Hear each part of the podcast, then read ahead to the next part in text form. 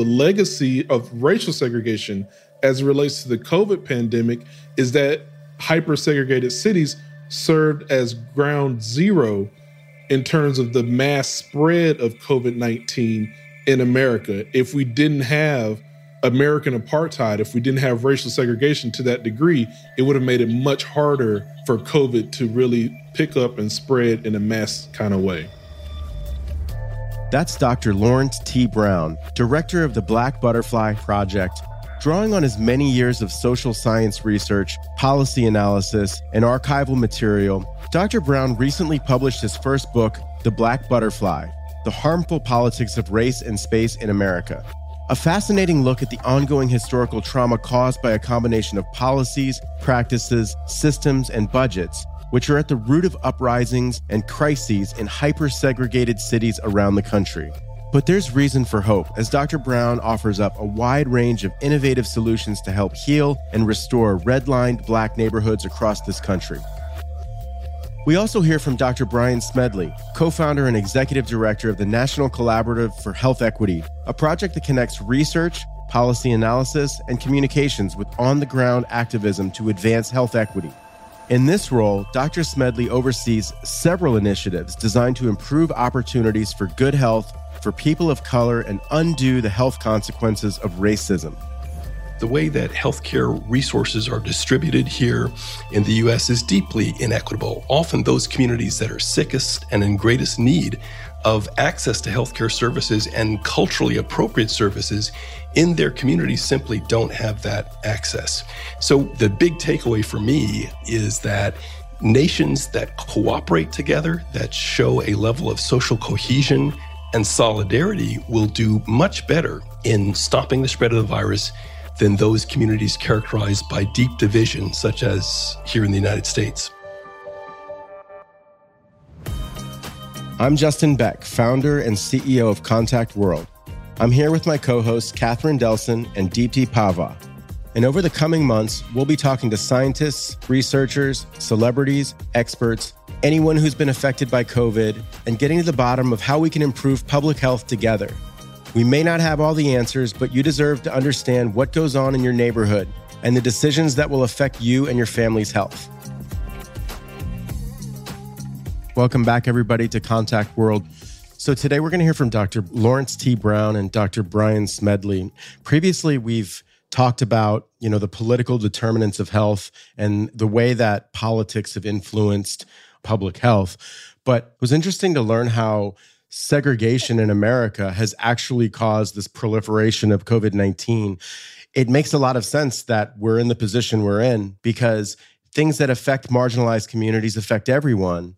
And it was interesting the intersection between these two conversations because, on one hand, we don't have data because we've been trying to ignore the data, right? We've been trying to sweep it under a rug because our country has an absolute history of racial segregation, and it has caused a lot of the problems that we're experiencing today. Justin, you bring a very interesting point that I found personally very revelational.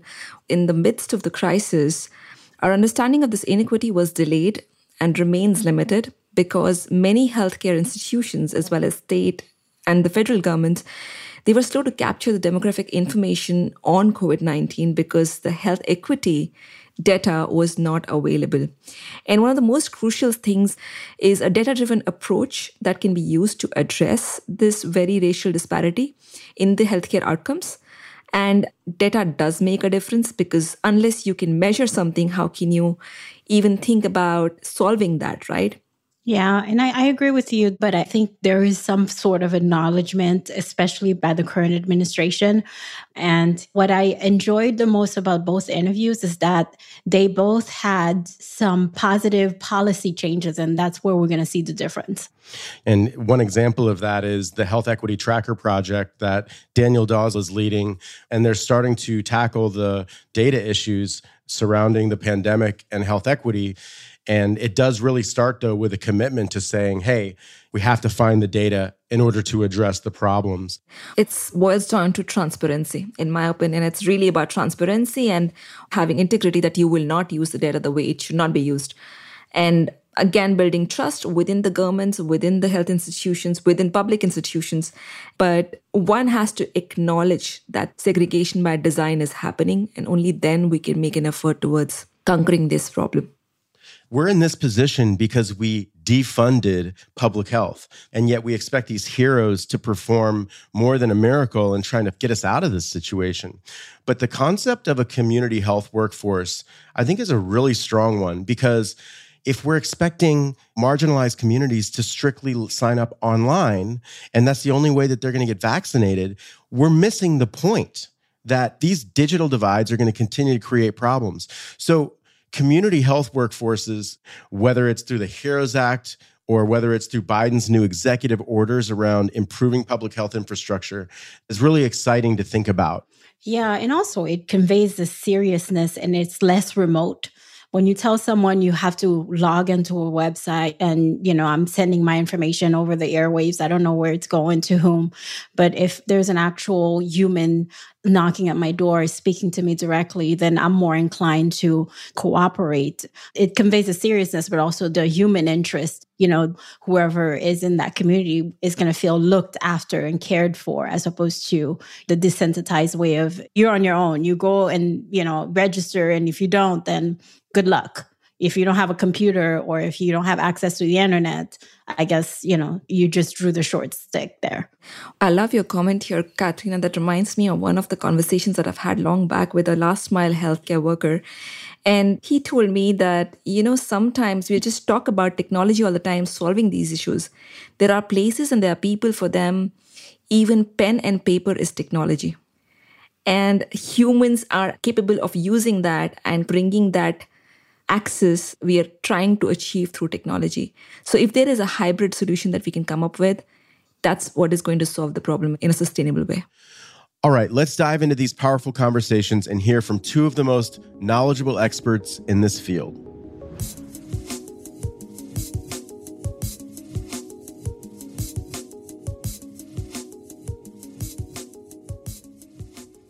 Well, hello, Dr. Brown. It's a pleasure to meet you. Hello. Thank you so much for taking the time to talk with me today. And can you tell us a little bit about your background and what led you to write The Black Butterfly? Well, I was born in, well, Memphis, Tennessee. We lived in West Memphis, Arkansas. Left there, my family, we went to the Houston area, went to Morehouse after graduating in 97 and majored in African American studies. And across the street from Morehouse was a public housing development called Harris Homes. And they were in the third phase of uprooting people as a part of Clinton's Hope 6 project, which involved demolishing about a quarter million public housing units. And so I think it was there that I really sort of began to question policies of displacement and how and why African Americans are being uprooted. And I wanted to know more about like how government played a role in that. So my master's degree was in public administration at the University of Houston, where I picked up that thread to try to understand a little bit more about community development. And then I got interested in the health angle of community development. So went to University of Tennessee Health Science Center where I obtained my doctorate in health outcomes and policy research.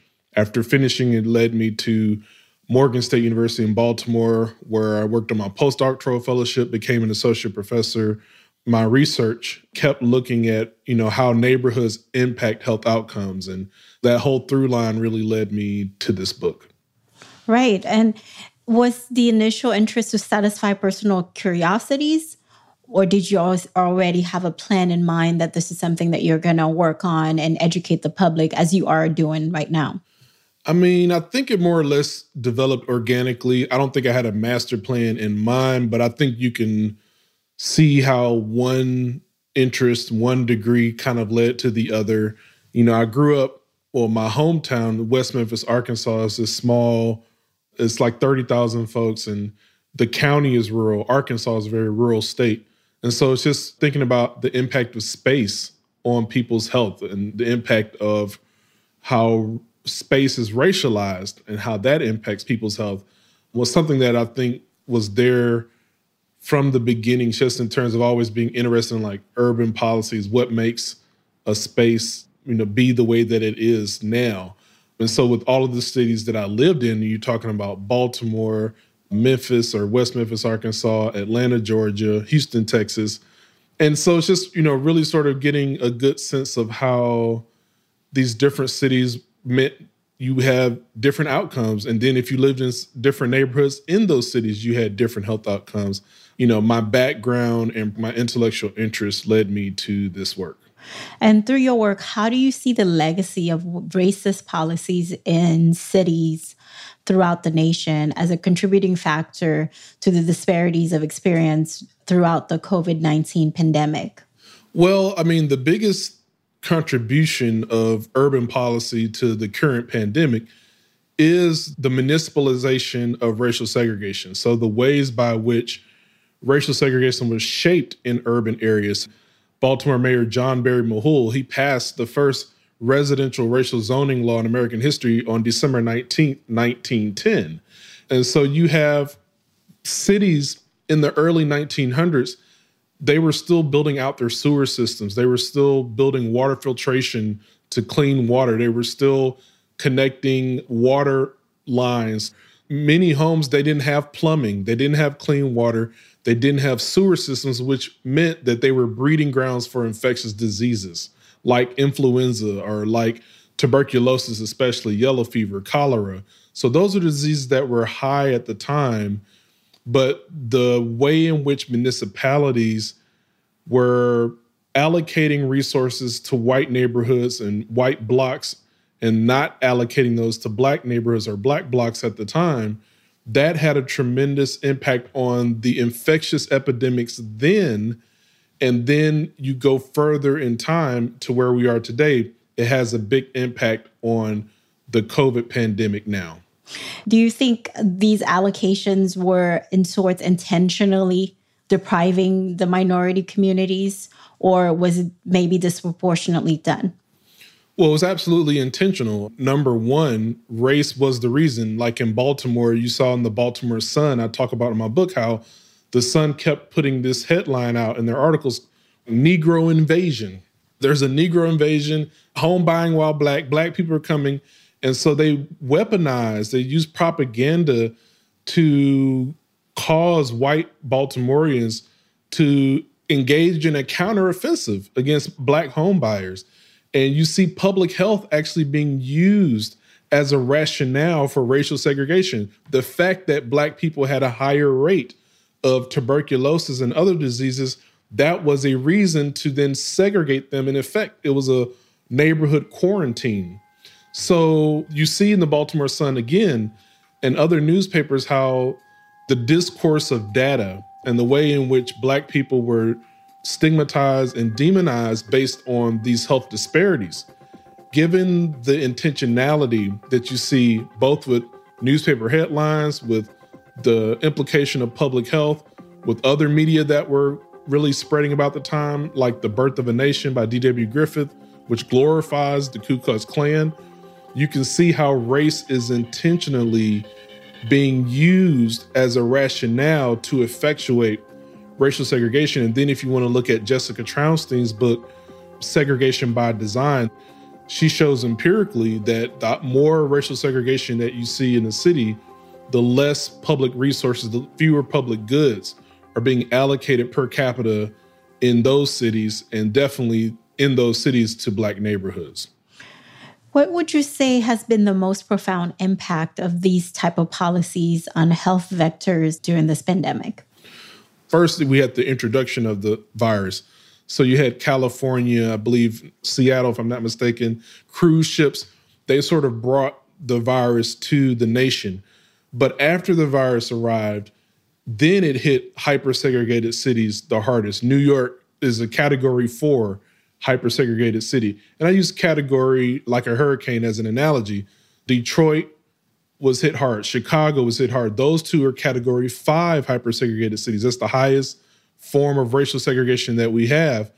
And so these cities were hit really, really hard early on. If you recall, March and April of last year, hyper segregated cities were the first hit. So the legacy of racial segregation as it relates to the COVID pandemic is that hyper segregated cities served as ground zero in terms of the mass spread of COVID 19 in America if we didn't have American apartheid, if we didn't have racial segregation to that degree, it would have made it much harder for COVID to really pick up and spread in a mass kind of way. What else have you seen as far as the tangential consequence of lockdowns? Depleted economies, for example, you mentioned the cities, Chicago and New York, the lower opportunity streams on these communities of colors throughout this crisis. There should have been universal basic income. There should have been a massive infusion of resources from the federal government that would actually have allowed people to stay home then in a concentrated way. Instead, we had a president at the time that was talking about reopening by Easter and that the deaths would be under 100,000 or under 60,000 at first. And here we are now approaching 500,000. We didn't lock down long enough. I argue that capitalism was going to actually work against our ability to fight this virus. We needed to develop a strong response that was going to help renters, help 40 million people that were thrown into unemployment initially. We needed to have a strong response to effectuate the type of lockdown that was needed, and we did not do it. So that is what has set up the tangential impacts. We did a half hearted lockdown, and we haven't really made any sort of strong effort around economic recovery. We had a lot of big businesses bailed out. But in terms of regular people, they got that one $2,000 infusion, I believe, back in the summer of last year. And that just wasn't enough. And so we're actually, I think, getting ready to see much more economic impacts that are going to be destructive in so many lives for a long period of time because we did not arrest our instincts to be this capitalist country at the outset. And so we're going to deal with the issues on the back end. With the new administration, what are your thoughts on, you know, the direction that we're taking now? Do you feel that there are appropriate measures being taken? Well, I mean, certainly the new administration is, you know, a breath of fresh air. You know, they're just getting their feet on the ground. But I think there has to be a lot more. Again, I think they're talking about maybe 1,400 or adding 1,400 to the 600 in terms of the next COVID stimulus package for people that's not universal basic income. Universal basic income is 2000 a month. So I'm talking about universal basic income to actually secure people's financial needs. And then even though there is a rental moratorium, I believe that President Biden is trying to extend now past the March deadline. You know, I think we need to go a lot further because not all states are honoring that rental eviction. Their courts are not honoring it. So we need to really have a, a strong nationwide you can't get out of it strategy that allows people to stay where they are, not be put out of their homes. I think you got to put things in place to really stabilize housing and stabilize people's income so that you don't have, I think, the wave of desperation that's going to come after that moratorium is lifted because the rent is going to be due and you're going to have an eviction crisis.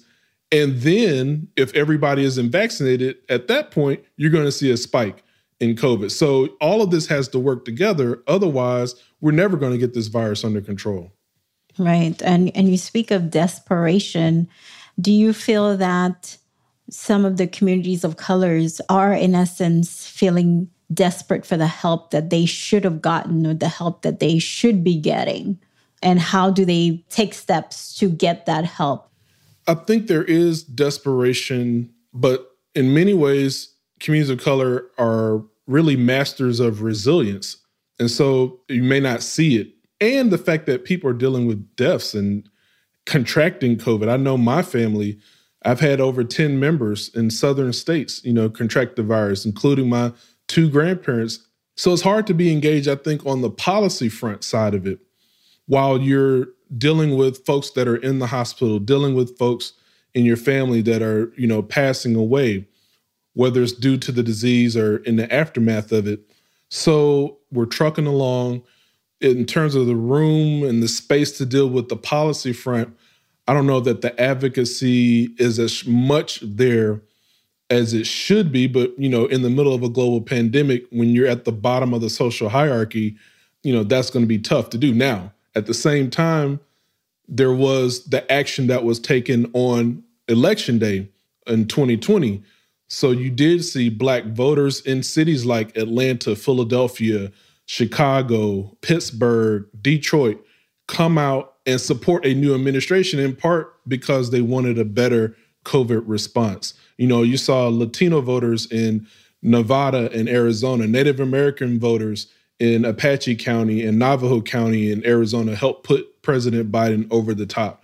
So there was, maybe to even counteract my own point, there was that movement to actually say, hey, we want a different president in part because we want a better COVID response. There was that policy push. I, I want to make sure I highlight that. Yeah, it's that resiliency on top of their their own survival instincts. Yes. How do you see the terrain ahead for vaccine distribution, contact tracing, and other interventions? And I know this is kind of broad, but you know, how do we build trust with our communities of color? How do we establish fairness in the distribution of the vaccines? Tell me your thoughts on those. Well, what I'm seeing right now is a failure to engage in vaccine administration equitably. You have white people coming in from other neighborhoods into black and brown neighborhoods to get vaccinated before the black and brown people that live in those neighborhoods. that story you're seeing in Detroit. In Philadelphia, they gave a 22 year old white gentleman, they gave him a contract to deal with COVID, and they skipped over the black doctors who have their own organization, have built trust, and that should have gotten a contract like that. So you're seeing in the administration of the vaccine this inequity in terms of both where it's being distributed. If you look in the state of Maryland, demographically whiter counties are getting more vaccines per capita than demographically blacker counties. Then you have the fact that the primary mode of vaccine administration is to have people sign up online.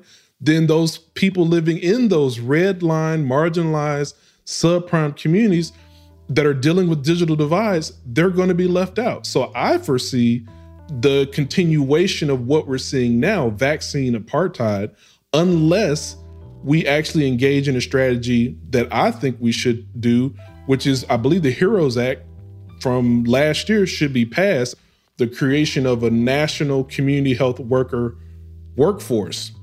I would hire 100,000 community health workers, and I would have my community health workers working with nurses and physicians, medical professionals, going out to communities, not waiting until people come into the hospital, come into the vaccine site, come into you know the stadium where you have it set up or a drive-through when everybody don't have a car. You need a group of folk that's going to go out, and I don't care if they have to go door to door. You should have people going out to make sure the vaccine is administered in those communities that are really struggling, making sure they have the access they need and build trust along the way because a lot of people they may say no right now, but that no could be a wait and see. I'm going to wait and see, but maybe in 3 months I might say yes. So that's another reason you need the community health workers to be out communicating, out discussing, showing their face, having conversations. That's the kind of interaction that relationship building that's going to be needed and you need people to do that, not technology, not the internet, the way we're doing it now is not going to cut it.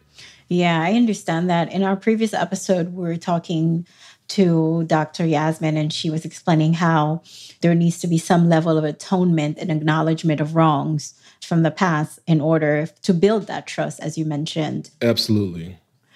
I wanted to ask you about, you kind of touched on it a little, but you've had family who've been hospitalized because of COVID 19. First of all, has everyone recovered? To my knowledge, yes, everyone has recovered. Like I said, my grandmother passed several months later, and I understand it was from heart failure, not COVID. Sorry for your loss. Absolutely. I celebrate her life. And even though she recovered and died later, you know, COVID still has impacts people in their cardiovascular system and many systems, even the neurological system my grandfather, when he was hospitalized, he didn't remember who his wife was, for instance, and later regained his memory. So we're very thankful for that. We've heard that you've described the medical system as raggedy throughout your experience. Can you elaborate on that? Yeah, I mean, the home health care workers, you have to call. In, in Arkansas, I had to call to, you know, arrange that and make sure that took place. You know, there's also the case where in those smaller rural counties, like Lee County, Arkansas, doesn't have a hospital. The hospital in Crittenden County, where my grandparents lived, I think had six beds for ICU cases. So these are rural counties that, you know, if you get 10 cases, that's a spike that a lot of counties cannot handle if they don't have that rural health infrastructure. And this is America, the wealthiest country on earth, and we can't have healthcare infrastructure for our people. That's why I called it raggedy. It's a shame and it's a hot mess trying to compensate as an individual for these systemic failings and lack of funding. You know, there's been the discussion, the protests over defunding the police. And what I want to point out to a lot of people is that we've been defunding public health for decades. And that is why we are in a situation now where we're relying on private corporations like a Walgreens and a CVS to administer vaccines. Why do you have to rely on them if you have a good public health system? Because we don't. And not because it's not good, as in the people aren't trying hard, is that we deeply underfunded. We defund public health in this nation you know, if you just dropped in from another planet, if you looked at COVID data, you would say, well, America is a developing country. There's no way it could be the most advanced, wealthiest country on earth. But in fact, it is. Based on your background and everything that you've described that you've done, you're an expert.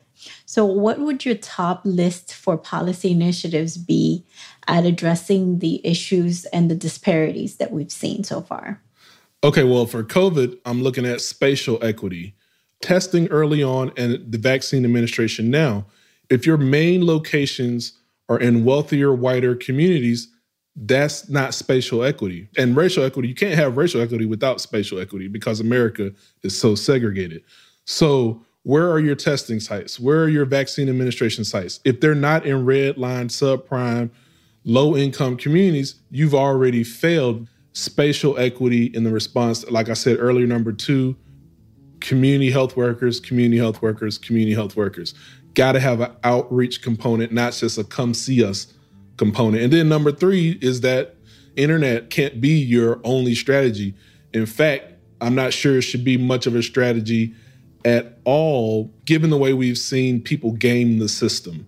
People coming from wealthier, whiter communities colonizing the vaccine supply, gentrifying vaccine administration. Those are the top three things that I would look at shifting from internet to person based through community health workers and with a spatial equity approach. Those would be my top three for COVID. Overall, you know, health equity is important, but alongside health equity, we have to have social solidarity.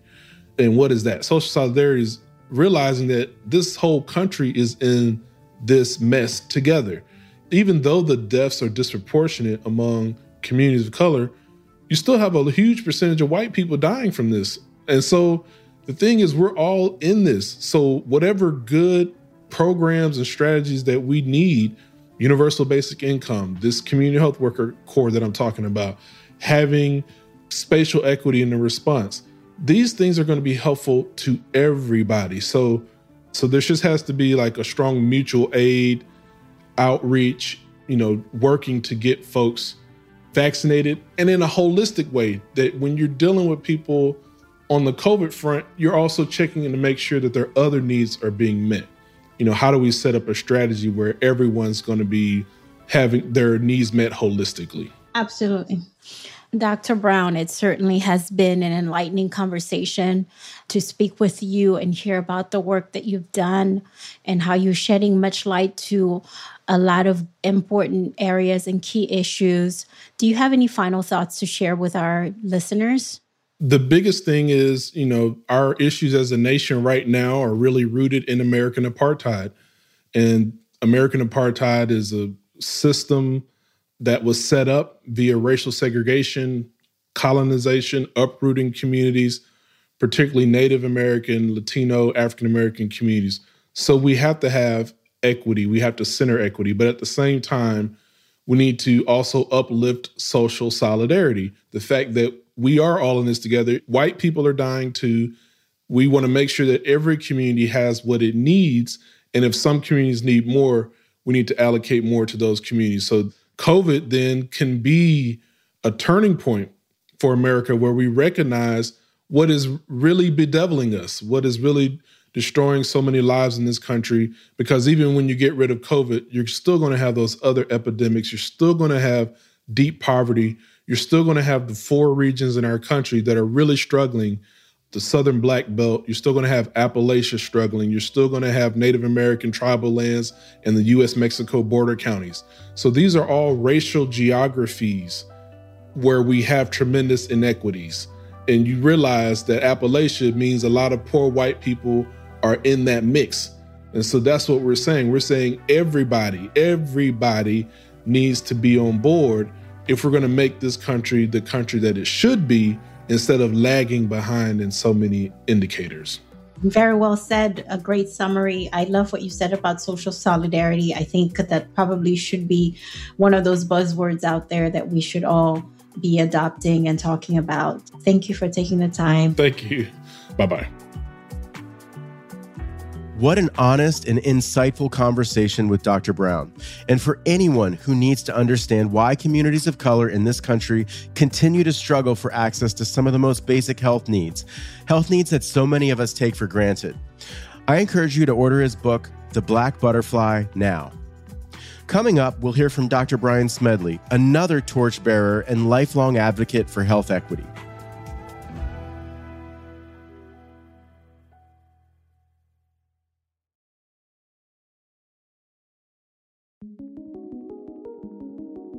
Hi, Brian. It's a pleasure to have you on our show today, and thanks for making the time. So, Brian, you were the co founder and executive director of National Collaborative for Health Equity, a project that connects research, policy analysis, and communications with on the ground activism to advance health equity. And you have been carrying the torch for actually several years now on undoing the health consequences of racism. Tell me something more about your personal motivation to start this health equity initiative in general and also what got you working on these topics? What's your personal story? Well, first, thank you so much for having me. You know, health equity is something that we should all be concerned about, but I'm personally very deeply invested in it. I come from a line of people who've committed themselves to racial justice work. My mother is the late anthropologist Dr. Audrey Smedley, who wrote uh, quite a bit about the concept of race and how it originated here in North America, essentially to subjugate and exploit, of course, indigenous populations and then enslaved Africans and so forth. So that's really the roots of today's health inequities. And given my mother's scholarship, given the kinds of things that I've observed in my lifetime, such as being born in Detroit in the 1960s, a city that was going through considerable demographic change when I was a little boy. We moved to a neighborhood on the west side of Detroit that was somewhat integrated. But like a lot of other cities in the United States, as African Americans began moving into the neighborhood, white people began to leave in significant numbers to the suburbs. And that's the roots of modern day racial segregation, which I have focused a lot of my work on because it's actually at the root of uh, many of the health inequities that we see, particularly those inequities between African Americans and whites. Most people don't recognize the role of residential segregation as being foundational to health inequities. And moreover, most Americans don't recognize the role of government in actively segregating and separating different racial and ethnic groups and perpetuating that segregation up until 1964 when those practices were finally outlawed. So, really, my work is about addressing that lasting legacy of a structural form of racism, which is residential segregation and the role of government and many other actors in creating and perpetuating that segregation. Right. I mean, it takes me to one of the common topics we discussed with Dr. Brown on our podcast as well the impact of how space that is racialized is impacting people's health. And there's also, I think, a book which is segregated by design that really examines exactly the topics that you're kind of talking about and touching on. You're also the chief of psychology in the public interest with American Psychological Association. And you're leading APA's efforts to apply the science and practice of psychology to fundamental problems of human welfare and social justice. What would you like to touch upon these topics being kind of used in terms of the context of the pandemic right now, you know, in the last year and how they may be different than what it used to be in the past in terms of how you've been doing your own work and the challenges around that? Well, we're certainly in in our lifetimes unprecedented times with the pandemic. Uh, we've seen that the pandemic has upended so many aspects of life and tragically has cut many lives short. The pandemic really just reflects existing inequity.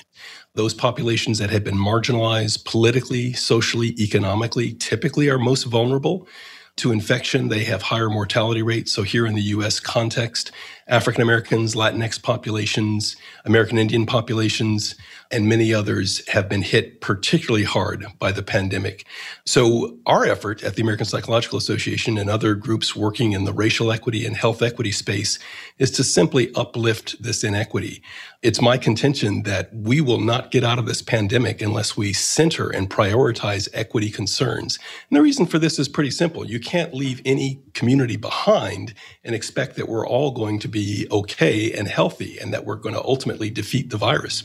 If we leave behind those folks who are frontline essential workers, folks who are working in nursing homes and other settings who are disproportionately themselves black and brown immigrant folks, if we leave these communities vulnerable, then we will all ultimately be vulnerable. So we need to address the needs of those most marginalized and those most at risk and to prioritize how we go about reducing risk. So we know, for example, that we all have to practice good public health practice, wearing masks, washing hands, physically distancing.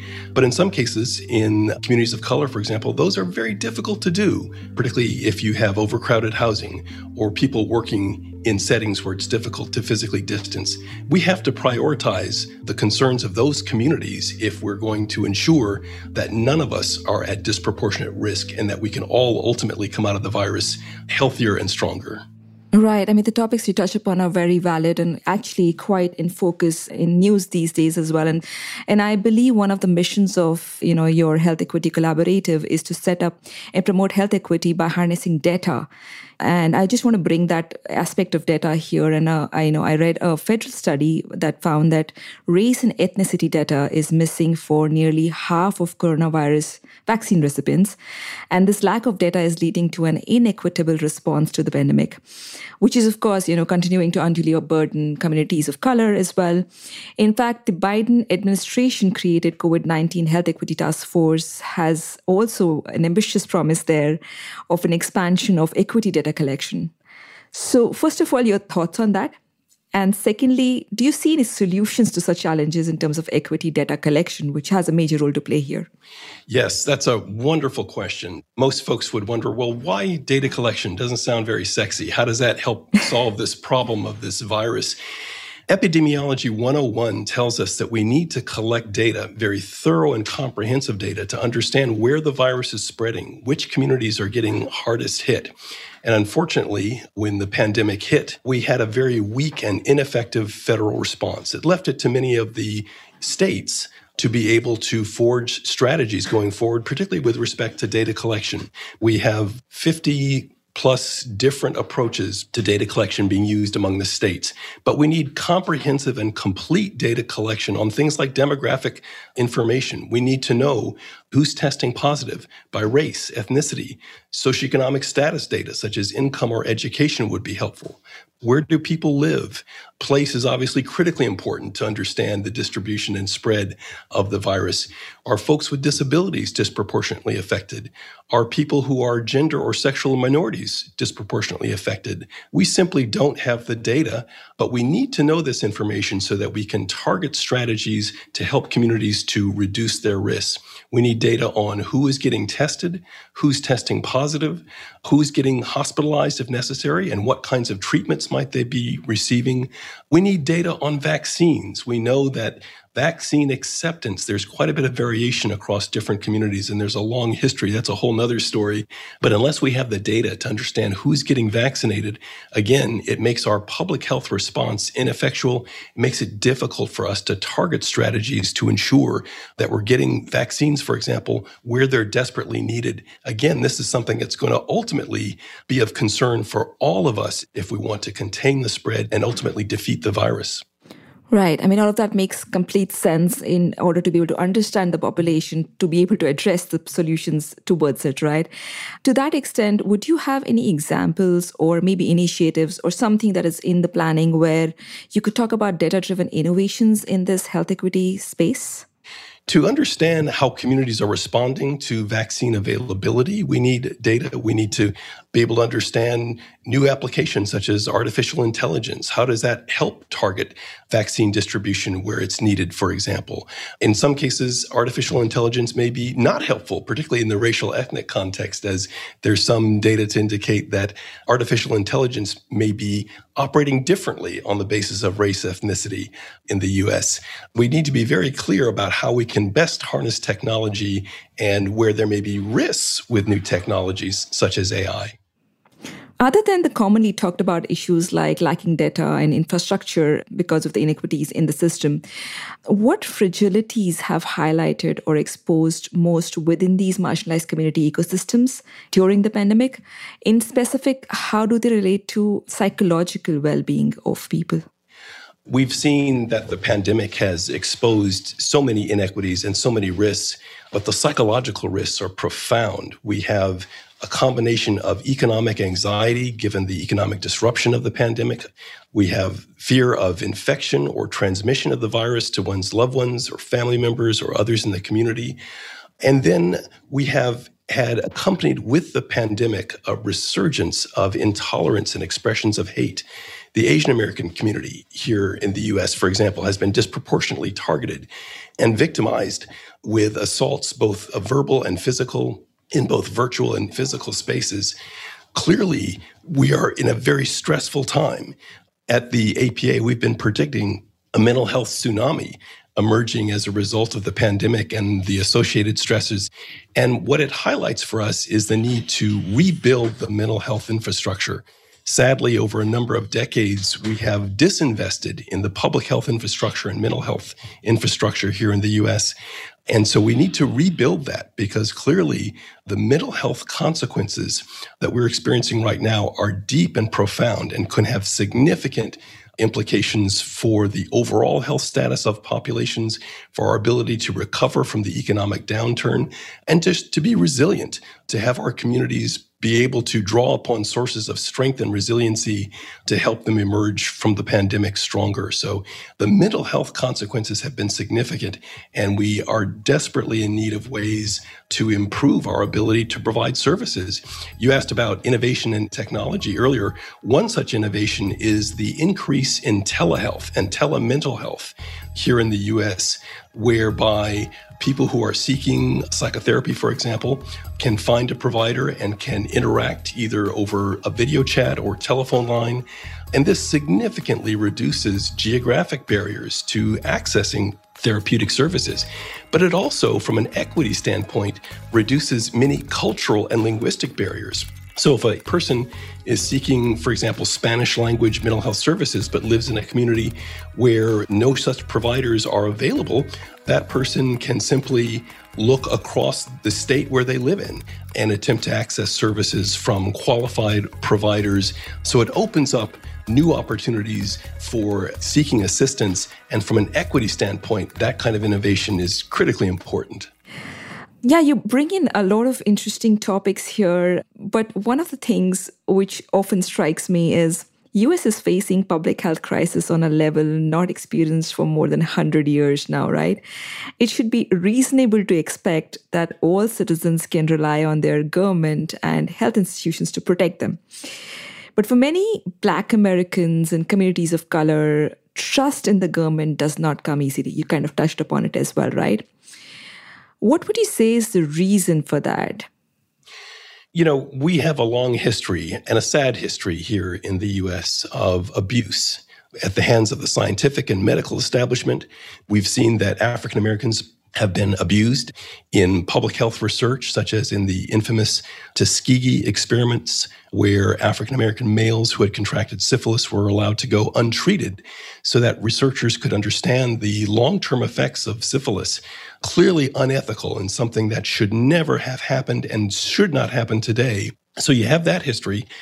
Plus, you have the fact that there are so many structural inequities. The way that healthcare resources are distributed here in the US is deeply inequitable. Often, those communities that are sickest and in greatest need of access to healthcare services and culturally appropriate services in their communities simply don't have that access.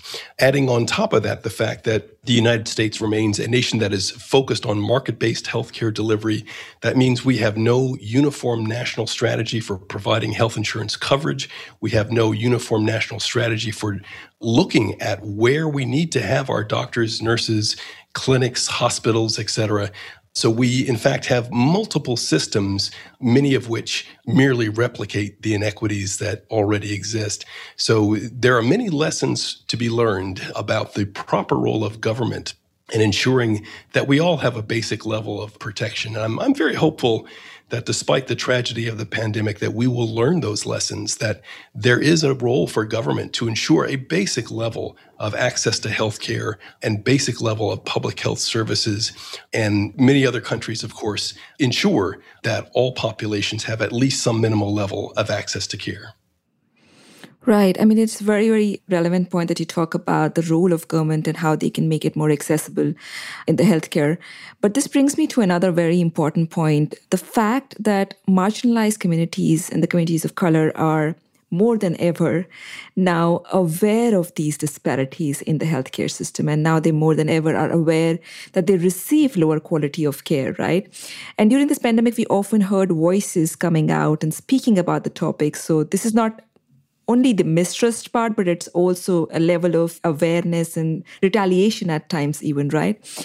So, is there a way we can manage and handle this mistrust, so to say, fear among these communities through better engagement, better communication? And here I would in particularly like you to lean into your expertise in psychology and behavioral science as to how to take corrective measures here. Sure to your point, we know that there are steps that we can take to ensure that people have reliable, trustworthy information about the vaccine. So, for example, given the high levels of mistrust in the African American community, of the medical establishment, and many other communities as well, we know that there are some things that we can do. First, begin to work with trusted community leaders and advisors, folks who are working at the grassroots level, be they working in community based organizations, nonprofit organizations, civic organizations faith institutions, and many others, working with our trusted leaders to provide accurate information is critically important. We also need to ensure that we're working closely with community groups to understand what are the concerns that communities may have about accessing the vaccine. We need to better understand how do we ensure that we're meeting other needs that communities may have. It's not just related to vaccines. We need to ensure, as I mentioned earlier, that we're all adopting good public health behaviors. And so all of this is tied together in terms of understanding trust not just in government, but in all of our civic institutions. So that's why it's important to begin to work with those trusted leaders that are already present in communities and are already drawing upon sources of strength and resiliency that already exist in these communities. It's important to note that even though we're talking about communities that are in many cases politically, economically, and socially marginalized, these communities have tremendous sources of strength and resiliency that we need to draw upon in times of crisis like this as very often it's said that you know you often listen to the voices of your own communities and you have to tap into that rather than coming it as top down. And personally i work a lot in human centered design and i also believe that you have to also tap into the moral intuition and values of these communities to be able to communicate with them in what resonates with them best right? Let's think about covid as a trigger you know right now. I mean since March last year, a few things changed. The nature of work changed, economics changed. We know that people of color and marginalized people were, you know, disproportionately impacted. That's a known fact now partially because they were the essential workforce during the pandemic and they were vulnerable to this exposure. Another thing that changed was the nature of education. We moved from in person to remote learning, and then the differential access to broadband and strong technology, you know, that enabled people to connect and learn differently, where marginalized populations again got left behind, right? Now, this is systemic, and I am just trying to bring that to the health equity perspective here in the context of vaccine distribution we see this trickle down in the way the vaccine distribution is being done at this point in time, where there is a digital divide. Now, where does the entire health equity initiative can play a role here in terms of reaching the people where they are who have very limited access to technology, for instance? Do you have any solutions there? This is such an excellent question because you're tying together, again, many of the pre existing inequities and disparities in terms of access to broadband internet, for example. These are all issues that were critically important before the pandemic, and we're seeing how much worse it's gotten. You mentioned uh, things like children learning remotely. There's some evidence that kids are falling behind. And again, this disproportionately falls on the backs of children of color. When we're talking about health generally, the best predictor of your health status as an individual is your educational attainment, your educational level. And so we have left these children behind who are most vulnerable at this time and who experience many challenges to remote learning. In some cases, we have challenges with family care and childcare that may interfere with children's learning, inequitable access to broadband, as you mentioned, and then the challenges of children not having adequate nutrition. In many cases, we have children receiving breakfast, lunch at reduced or low cost or no cost. So these are all deeply tied together. And you've asked about solutions there are some really interesting innovations happening in terms of remotely bringing broadband to those communities that lack that access, ensuring that children can go to centers in communities, for example, where they can much more easily access broadband and at the same time get some of the nutritional and social services that they might need. So even though in some cases schools are not open or are on a hybrid schedule, or in other cases, schools are just now returning to in person learning. We have to ensure that we're addressing the gaps that have occurred in the time where students have been out of school. So, ensuring that there are opportunities for remediation and helping children to get caught back up. All of these things pose tremendous risk for these children individually in terms of their opportunities in life and their health outcomes broadly, but it also affects all of us as a society, as a community, because again, to the extent that we leave these kids behind, it is to the detriment of the entire society.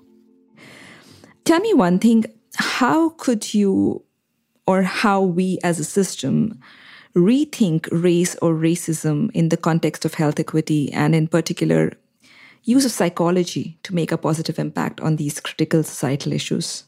First, we need to acknowledge the global presence of the belief in human hierarchy, a false notion that assigns value to some and denies value and opportunity for others. And here in the US context, of course, European descendants are considered to have uh, value.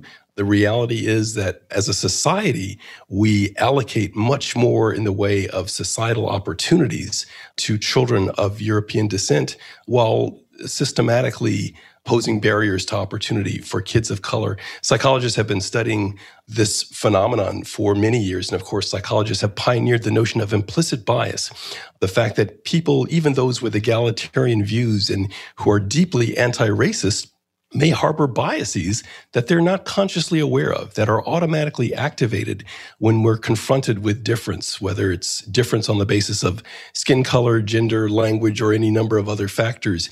So, psychologists have tried to help the general public to understand how these processes operate and to help us understand that race is, in fact, a social construct, but racism is very real because of the tendency for humans to believe in forms of hierarchy. These, of course, are ideologically driven. No child comes into the world believing that one group is superior to another, but rather how we allocate societal resources, the cultural narratives that we hold, the kind of world that we create for kids of color is often very different for white kids, particularly here in the United States. And these children see that. They understand who is valued and who's not when they see those kinds of conditions. So we need to do much more to help people to understand the fallacy of race. There is no biologic or genetic underpinning to the notion of race. These so called races that we have identified are purely social myth but rather what we have done is to create a society where people are valued differently on the basis of things like skin color, hair texture, etc. Children see that. It's reflected in the inequities that we see across a range of different outcomes. And it's my firm belief that we are making progress toward helping people in this society understand the fallacy of race, but the reality of racism, and importantly, how destructive racism is for all of us. I believe if we keep pushing to raise this level of awareness, ultimately, this will help us to lay a foundation to create a more egalitarian society, as we have stated that is our goal.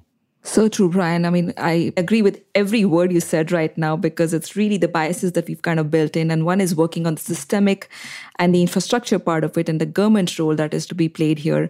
But I think the other part is also really the biases that we have to fight from within. And in the context of all we've talked about today, does any you know initiative from government or local level federal level state level or any other country in the world you have witnessed where Uh, the government has risen to the recent challenges in particularly productive way?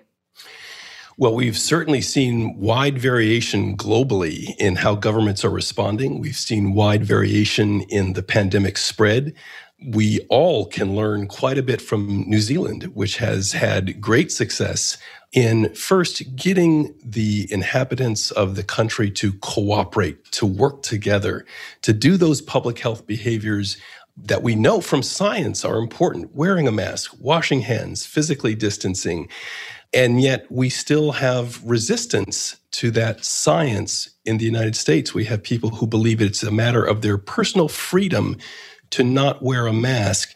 You know, that kind of stance, while it may be ideologically comforting for some, flies in the face of science. And so we have to come to a reckoning. We can either hold on to our ignorance and be willfully proud and demand that we have our so called freedoms to behave as we wish, or we can recognize that our behavior affects others in our communities. So, just as we have certain freedoms, we also have many responsibilities to understand how our behavior affects others in our community. Same issue with vaccines.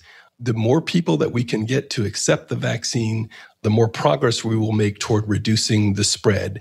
But the big takeaway for me is that nations that cooperate together, that show a level of social cohesion and solidarity, will do much better in stopping the spread of the virus than those communities characterized by deep division, such as here in the United States. I mean, you touched on a very interesting topic here, and I'm forced to ask this question, which is around science, right? It's absolutely critical in the pandemic response that, you know, this push against science, anti vaxxers movement, for instance, or also not people not wearing masks, or some even believing that COVID 19 doesn't even exist, right? So, this scientific fact versus misinformation leading to apprehensions what is the role of psychology here? And I mean, the psychological dimension of the pandemic? You know, there are a number of psychologists who've studied public health communications. How do we ensure that our messages are being heard, accepted, and that we are conveying accurate information? Who needs to convey that message? There's quite a bit of science on this topic. And so we need to be prepared to deploy those lessons learned from that science. We know pandemics tend to elicit some of the worst aspects of our tendencies as human beings. Pandemics create anxiety. They tend to turn neighbor against neighbor. They tend to make us distrustful. And if we already had a level of distrust in our institutions, that tends to get worse during the pandemic. So understanding that, yes, we are going to have factions, we're going to have divisions during a time of extreme anxiety, but understanding that there are ways that we can address that anxiety and come together. And again, understanding that our ability to cooperate, to work together toward our goals as communities, as a society, is going to be far more constructive toward flattening the curve, as we say, than the divisions that we've seen. So, this is often hard to convey. And those sentiments that are solidly anti science, as you've indicated, are difficult to change. But if we can help people to understand again our collective responsibility and what we need to do to protect each other, our families, our communities, most people would be motivated by that kind of information and would take the kinds of steps that are needed to ensure that we understand our responsibilities to each other. Right, totally bang on. The strategic health communications is something that we need to invest in. Brian, they were amazing insights. We're very interested in humanizing our shared experiences and here beyond your academic work. How has the recent pandemic affected you, your family, your friendships? Any stories there? Sure. For my family, as with many other families, it is challenging, right? We are unable to travel. We're unable to see friends and family as we once did, but those are relatively minor concerns compared to what some other families have gone through. So many families have tragically lost loved ones or have had people get very sick in their families. I'm so fortunate that we've not had that experience in my family. And my heart goes out to those who have had those kinds of tragic experiences. The best thing that we can do for each other is to understand that even though we must be physically distant, we need to be socially together. And thankfully, there are many, many ways to do that with technology today. We need to ensure that we are expressing care for each other. We need to ensure that we're communicating with each other, checking on what we might need. Again, even as we're physically distancing, we need to be socially showing solidarity. Right. I love the message there. Like we need to be socially together, and that's what is important in these current times. Thanks, Brian, for your insights and for all the work you are doing that contributes to building the capacity for public health to advance equity. And I'm particularly a fan of one of your initiatives within your Health Equity Collaborative, which is the culture of health leaders.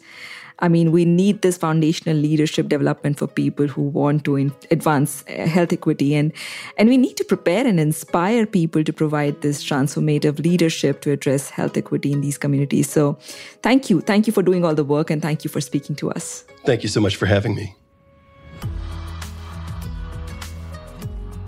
Racism is a public health issue it's been a humbling experience to talk about issues of racial segregation and health equity in America through Contact World Truth and Health. We can't hide from truth. We can't hide from these issues or pretend they don't exist. Black and brown people are disproportionately affected by disease because our system designed it that way. If I hear one more white person say, all lives matter, as if anyone said or suggested otherwise, I'm going to pop. While I'm embarrassed about some of our history, I'm equally passionate about doing my part and our part as a company with Contact World to fix a broken system. We have to improve health equity in this country. And most of what's broken comes down to racial injustice dating back more than 100 years. If you deny that, you are part of the problem. If you allow racism, even passive racism, to happen around you, you need to stand up to it and speak out against it. Being silent is being complicit. I'm proud to be part of this movement to reduce health disparities and eliminate structural racism in this country. Thank you for being a part of that too. We'll see you next time on Contact World Truth and Health we're going to talk about data genocide with a troublemaker who speaks on behalf of our American Indians and Alaska Natives. Listen to Contact World, the podcast, on the iHeartRadio app or wherever you get your podcasts.